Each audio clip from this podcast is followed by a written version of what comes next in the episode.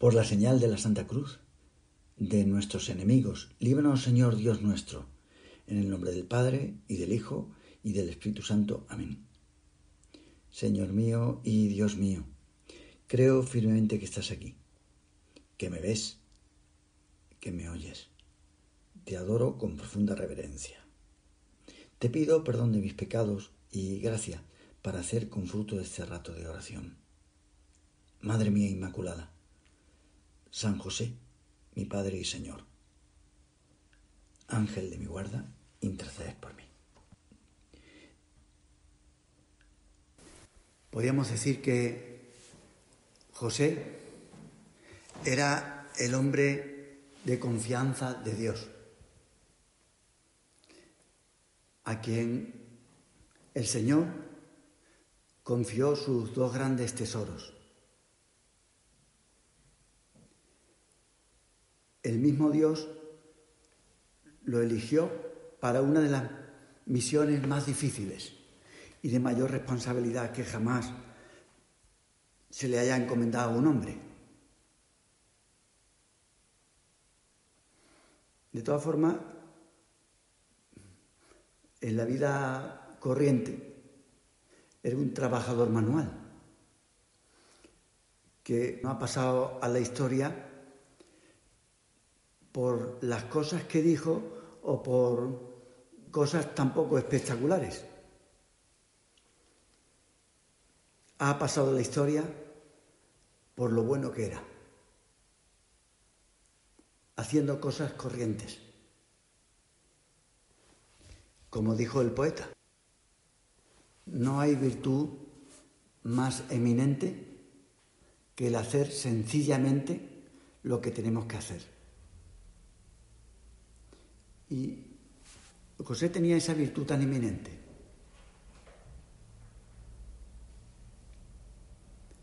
Fue para Jesús como un padre en la tierra. Lo mismo que es para nosotros, aquí, en este colegio mayor. Se sacrificaba de un modo increíble por él. Además, le enseñó su oficio, su medio de subsistencia, con el que pagaba las necesidades de su familia. Nosotros diríamos la pensión. Decía San Agustín, a José no solo se le debe el nombre de padre, sino que se le debe más que a, a otro alguno. ¿Cómo era padre? Con una paternidad que es superior a la de la carne. Así nos quiere a nosotros, nos cuida a nosotros. No es nuestro padre según la carne. Al amor que tenía José le nació un hijo, que también era hijo de Dios.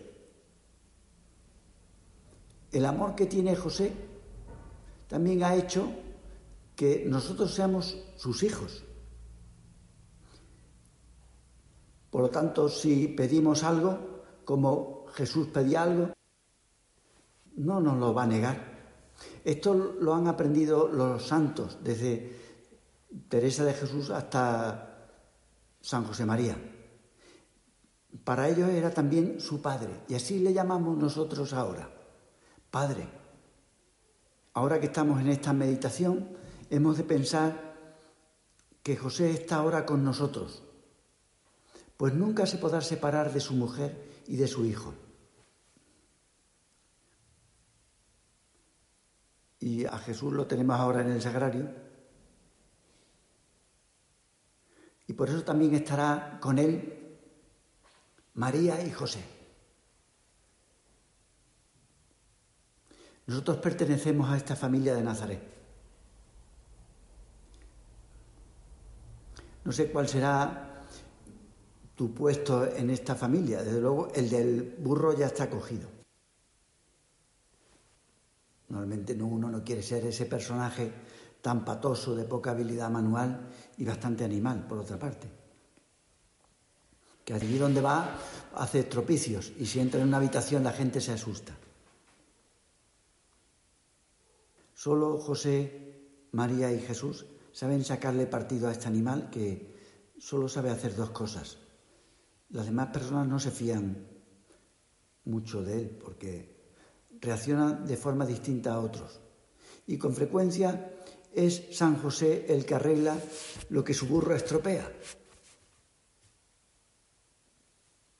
En la Biblia hay personajes para todos los gustos. El que más se parece al Santo Patriarca es otro que lleva su mismo nombre. Y los estudiosos hablan de que hay un paralelismo muy estrecho entre esos dos que se llamaron José.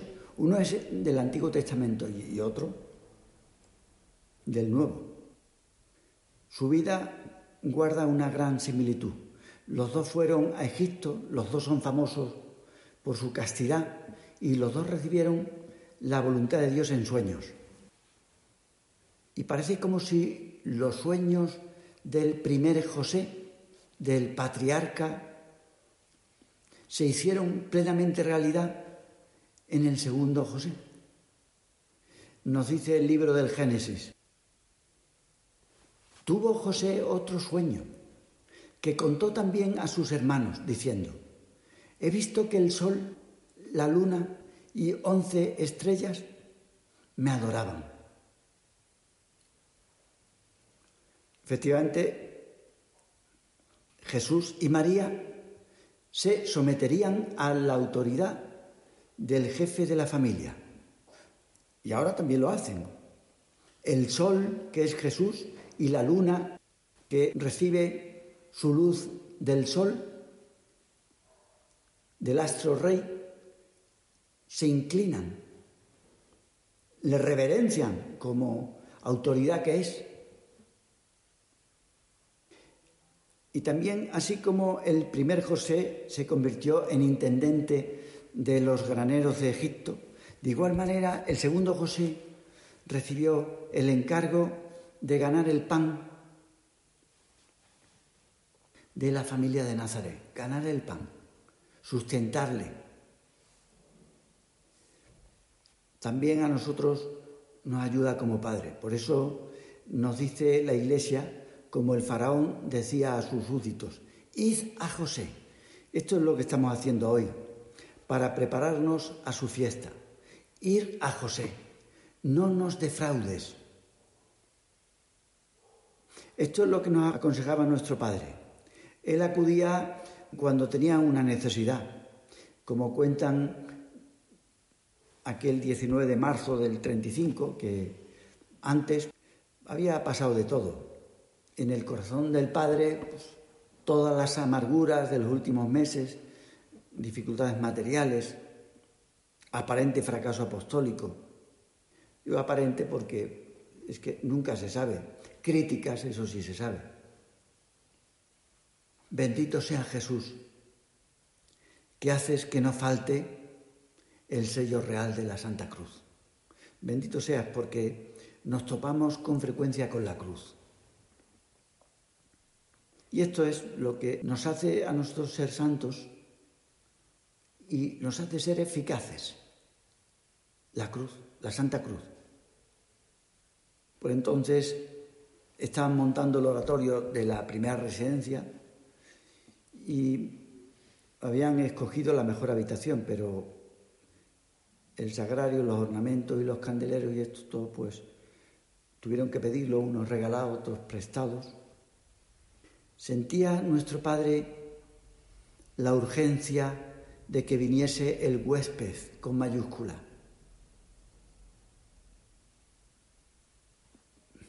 Y por eso hizo tantos preparativos. Quedaban por adquirir objetos sueltos, como sabemos: las vinajeras, las campanillas, la palmatoria, la bandeja de comunión, en fin. Y nuestro padre, pues, hizo una lista y la guardó, encomendando a San José que algún alma caritativa pues la donase. Y fue una gran sorpresa cuando la misma víspera de la fiesta, fue el dieciocho de marzo, el portero subió a la residencia con un paquete. Y al abrirlo comprobó que contenía todo lo que le faltaba. Exactamente los objetos enumerados en la lista que guardaba nuestro padre. Y trató de averiguar el donante, pero no se supo quién había sido, solo el detalle que sabes, que un señor con barba. Esta era la respuesta de San José a sus oraciones.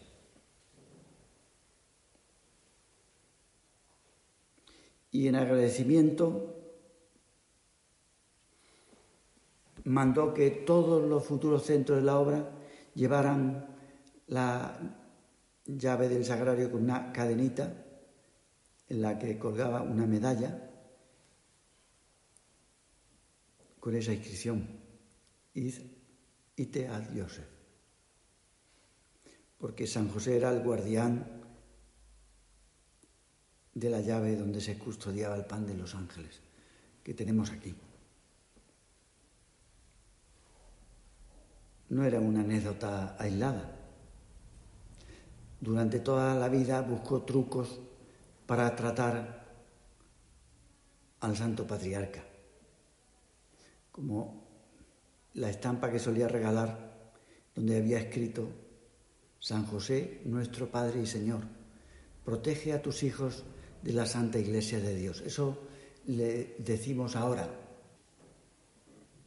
protégenos, ayúdanos, consuélanos. Por los años cincuenta, sabemos que solía invitar a comer todos los miércoles a un sacerdote diocesano de unos cincuenta y tantos años, uno de los de la obra que escribe que dice: había muchos detalles de esa invitación que me sorprendían. El padre, que solo usaba los tranvías y el metro, solía ir a recogerlo a su casa en taxi, cosa que era excepcional.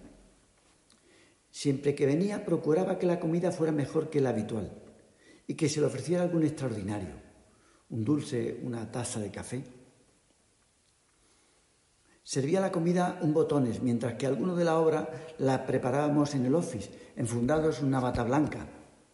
Y al acabar nos quitábamos la bata y agasajábamos al invitado.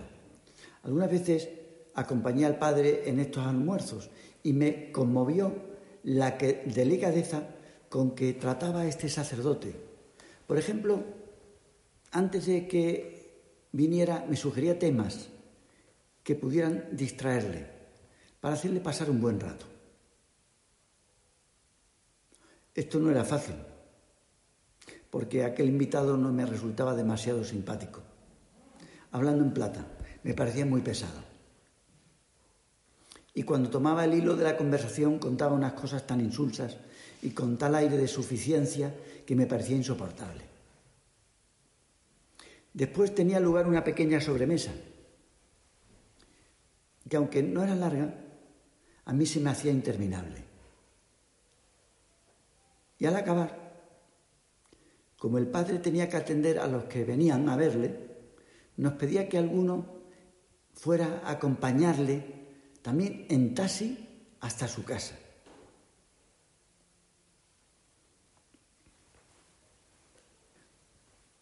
Como aquellas invitaciones seguían repitiéndose invariablemente todos los miércoles, me extrañé.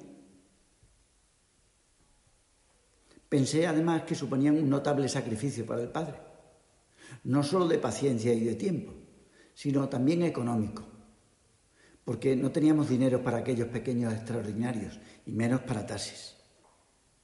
Por eso me atreví a sugerir al padre que suprimiera esas atenciones, o al menos que las fuera espaciando. Entonces me comentó que ese buen sacerdote estaba delicado de salud, que tenía muy pocas amistades y había que tener comprensión con los sacerdotes que se encuentran solos. No entendí el alcance de esta respuesta hasta años después, cuando me comentó el padre que había que enseñar a los que venían a la obra a vivir la presencia de Dios dándoles cada día una nueva luz. Y añadió que era bueno hacer cada día alguna mortificación en este sentido. Por ejemplo, los miércoles, me explicó, para honrar a San José, es bueno extremar la caridad y la paciencia con alguien que nos haya hecho sufrir o que nos resulte especialmente pesado. Fue entonces cuando comprendí, al fin, por qué el Padre se prodigaba tanto con aquel sacerdote, del que supe luego que tiempo atrás le había hecho sufrir mucho. Así pagaba nuestro Padre a los que eran su corona de espinas. Todo esto por amor a San José. También nosotros busquemos la forma para tener detalles de cariño, pequeños sacrificios para ganar en devoción. Leemos en el Evangelio cómo San José recibió la voluntad de Dios mediante un sueño. Y sabemos, por la Sagrada Escritura, que al primero que llevó el nombre de José, sus hermanos, al verle, le decían: ahí viene el soñador. Quizás todos los que se llaman así, José, de alguna forma participan de esa característica. Son personas valientes, audaces, soñadores. Conocemos que el Papa Francisco tiene mucha devoción a San José, como gráficamente aparece en su escudo, que es como su logotipo. Por eso no es casualidad que el inicio solemne de su pontificado fuese un diecinueve de marzo. Es que Jorge Mario Bergoglio, con diecisiete años de edad, descubrió su vocación en la iglesia de San José de Buenos Aires. Por eso, en el estudio personal del Papa en la residencia de Santa Marta, hay una imagen muy querida por él desde que era rector del Colegio Máximo. Se trata de una imagen que representa a San José durmiendo. El Papa quiso llevársela cuando se trasladó a Italia desde Argentina. El valor simbólico de esa representación es grande. Hasta en sueños, José recibe los mensajes de Dios. No solo en vigilia, sino hasta durmiendo. Al Santo Patriarca se le puede aplicar la palabra de la Escritura: yo dormía, pero mi corazón estaba vigilante. ¿Qué no podemos decir ahora de él? Su corazón está vigilante para ayudarnos a cada uno de nosotros, que estamos aquí, que somos sus hijos. Francisco explicaba en uno de sus viajes: yo quiero mucho a San José porque es un hombre fuerte y de silencio. Y en mi escritorio tengo una imagen de San José durmiendo. Y durmiendo cuida a la Iglesia. Sí, lo puede hacer, lo sabemos. Y cuando tengo un problema, una dificultad, yo escribo un papelito y lo pongo debajo de San José para que lo sueñe. Esto significa para que rece por ese problema. José es el custodio fuerte y tierno de la familia, el hombre que recibe y guarda los misterios de Dios.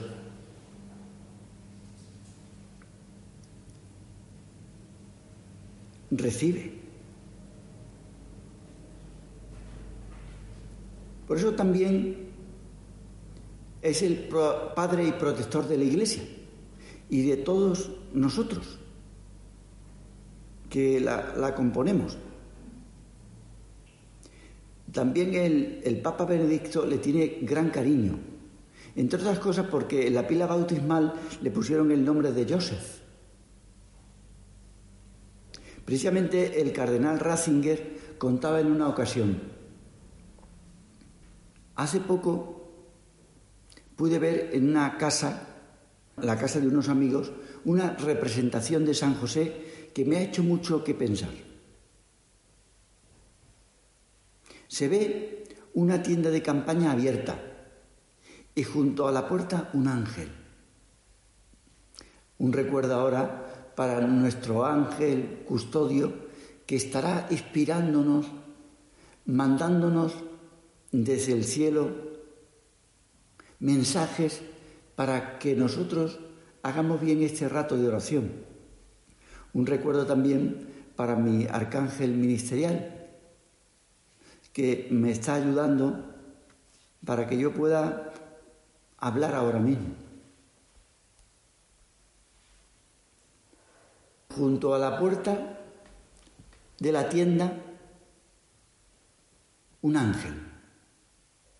Dentro, José está durmiendo, pero vestido con la indumentaria de un peregrino, como lo tenemos aquí nosotros, calzado con botas altas, como se necesitan para una caminata difícil. Difícil como esta vida.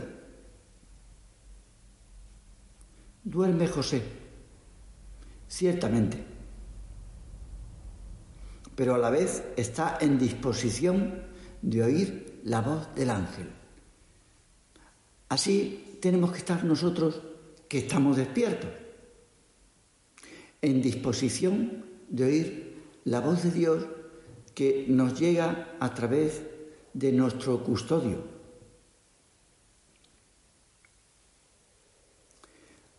La imagen de hombre que tiene el corazón abierto para recibir lo que el Dios vivo y su ángel le comuniquen.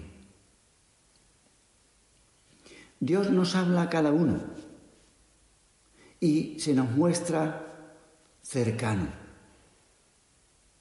Nosotros no somos de los que dicen que Dios está lejos. Nosotros hemos experimentado que nuestro Señor está muy cerca. Sin embargo, sigue diciendo el Papa Benedicto, la mayoría de las veces nos hallamos invadidos por inquietudes. ¿Quién no ha tenido una inquietud alguna vez? ¿Quién no tuvo ayer inquietudes? ¿Quién no habrá pasado alguna vez una mala noche? Deseos de todas clases que nos vienen a la cabeza. Nuestro interior está lleno, repleto de imágenes como ahora podemos tener. Nuestra alma está cargada de cachivaches, dice, y es como una muralla de cosas que impide oír la voz suave de Dios. ¿Cuánto marasmo tenemos nosotros a lo largo del día que nos impide rezar, hasta físicamente, porque todo puede esperar, menos el trato con Dios en algunas ocasiones? Y sabemos que nosotros podemos rezar incluso cuando vamos por la calle, cuando andamos por esta casa, incluso cuando dormimos. José es el padre de familia, nuestro Padre y Señor, que nos enseña a escuchar. Y ahora se lo decimos: muéstranos el camino para hacer bien la oración. Estar atento a lo que nos rodea, porque todo tiene un mensaje. San José María, que lo quería mucho, aconsejaba. José era un gran cariño de Jesús, ¿cómo no lo iba a ser? Aquí lo vemos protegiéndolo, yendo de la mano. Y nos aconsejaba: procurar tener una devoción tierna, fina, cariñosa. A mí me gusta llamarle nuestro Padre y Señor. Señor porque es poderoso y porque nos manda. José es nuestro Padre. Y si se lo pedimos, puede hacer que tratemos comprensivamente, no solo cariñosamente, sino con mucha comprensión a lo de nuestra familia. En esta situación de pandemia y en algunos casos que hemos sufrido confinamiento obligado, ha podido pasar que hayan surgido o se multiplicaran, como hemos visto en este curso, pues los roces con los que tenemos al lado. En China, después de, de estar tanto tiempo en sus casas, las estadísticas dicen que han aumentado el número de divorcios. Eso en China. Pues podemos dejarle a San José esos pequeños desencuentros familiares, podemos decir, para que él los desdramatice, porque a veces somos como unos drama queen.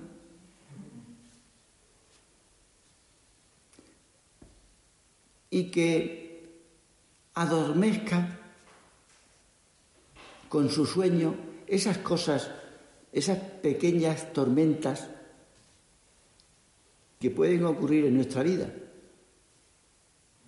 Tormentas en un vaso de agua, la mayoría de las veces, porque no tienen mucha repercusión mundial.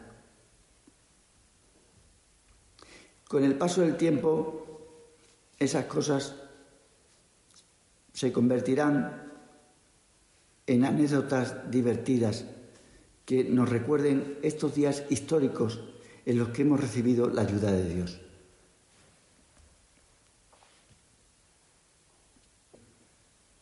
En los roces que tenemos al tratar con las personas cercanas, no hay que ver sistemáticamente mala voluntad.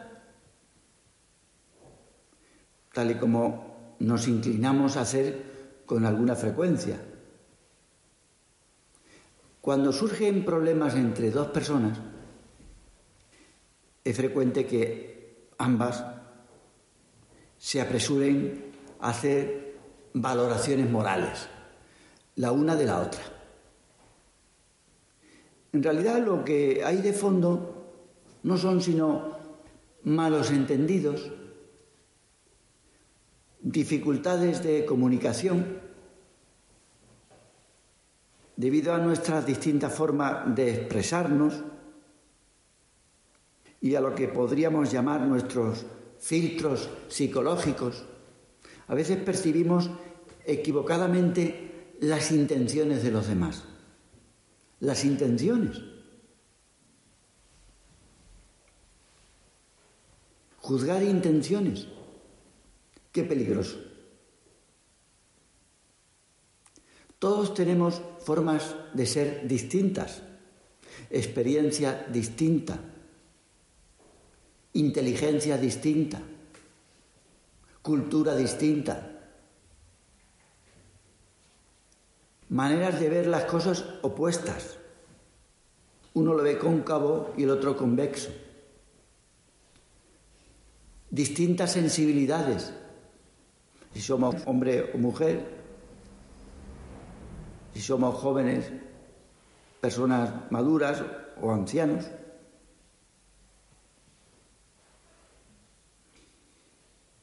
Este es un hecho. Son hechos que hay que reconocer con realismo y aceptarlos con humor. No tiene más. A algunos les puede encantar el orden. Y el menor síntoma de desorden crea en ellos inseguridad. Una cosa desordenada, una luz encendida, una cosa que no está en su sitio. Hay otros que en un ambiente excesivamente cuadriculado y ordenado, pues se asfixian enseguida. Los amantes del orden se sienten personalmente agredidos por quienes van dejando todo en cualquier sitio. Se les nota.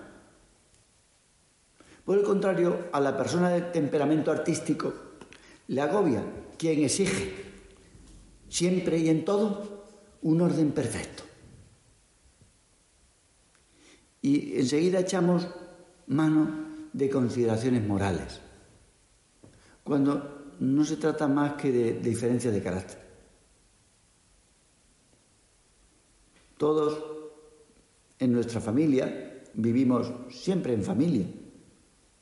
Padecemos una fuerte tendencia a alabar lo que nos gusta. Sí, lo alabamos, porque vemos que casa muy bien con nuestra forma de ser, porque conviene a nuestro temperamento y criticamos lo que no nos agrada. Los ejemplos podían ser interminables.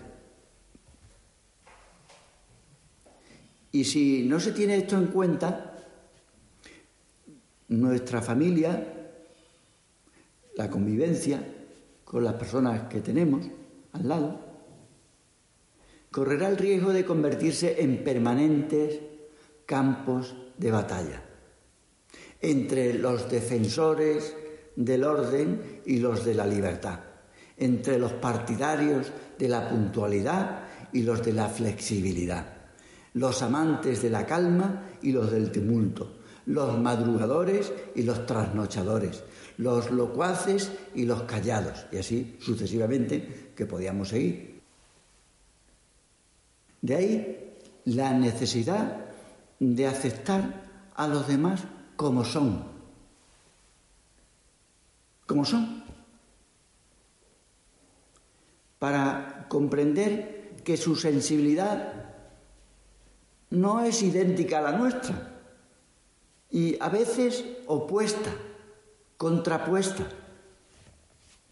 Necesitamos, y se lo pedimos ahora a nuestro Padre y Señor, necesitamos ensanchar y domar nuestro corazón y nuestros pensamientos en consideración hacia los que no piensan como nosotros.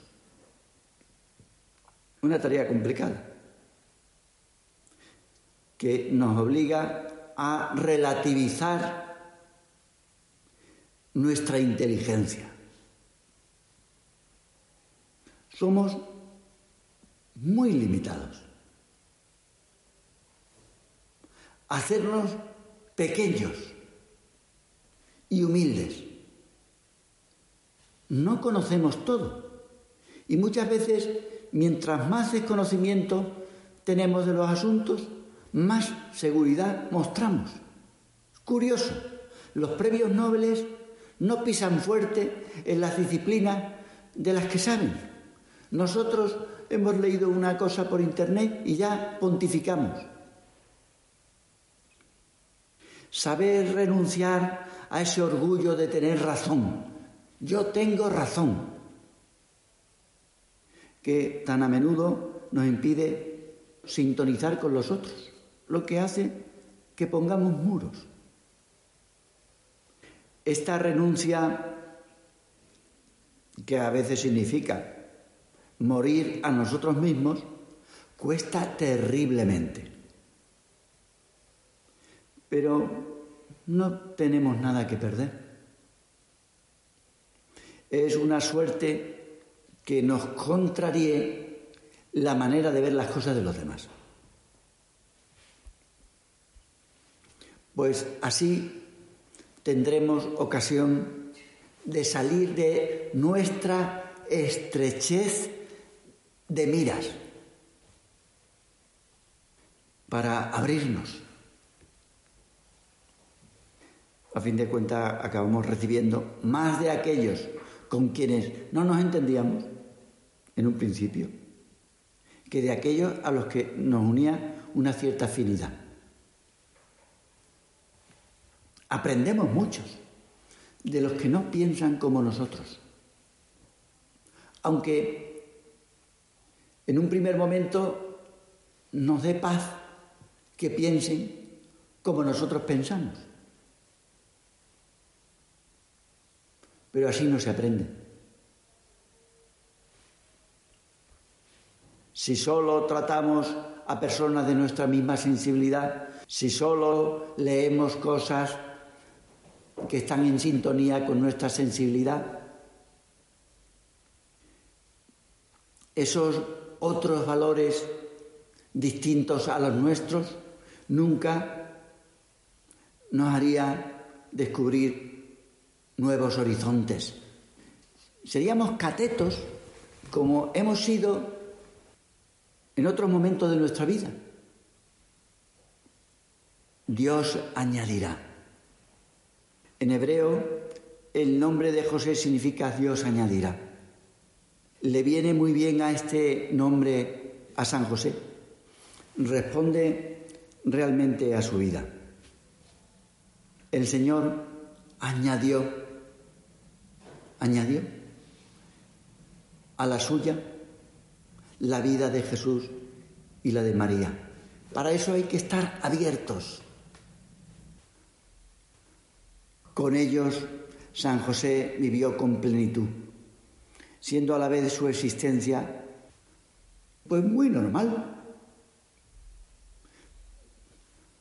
Su papel en los planes de Dios fue clave, muy importante. El Señor pudo salvar a los hombres en parte, en gran parte, por la vida ordinaria del Padre de Jesús. Este es el criado fiel y solícito, diligente, a quien el Señor puso al frente de su familia.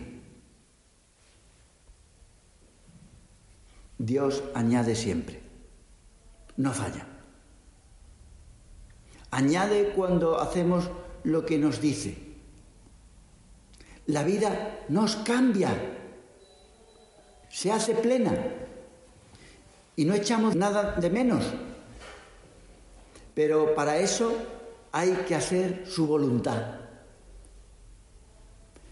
Esto es lo que nosotros pretendemos.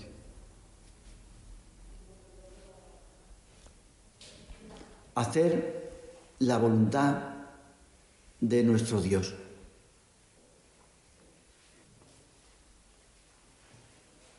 Terminamos nuestra meditación pidiéndole ayuda a nuestro Padre para que nos envíe del cielo esas inspiraciones que nos harán mejorar. Te doy gracias, Dios mío, por los buenos propósitos, afectos e inspiraciones que me has comunicado en esta meditación. Te pido ayuda para ponerlos por obra.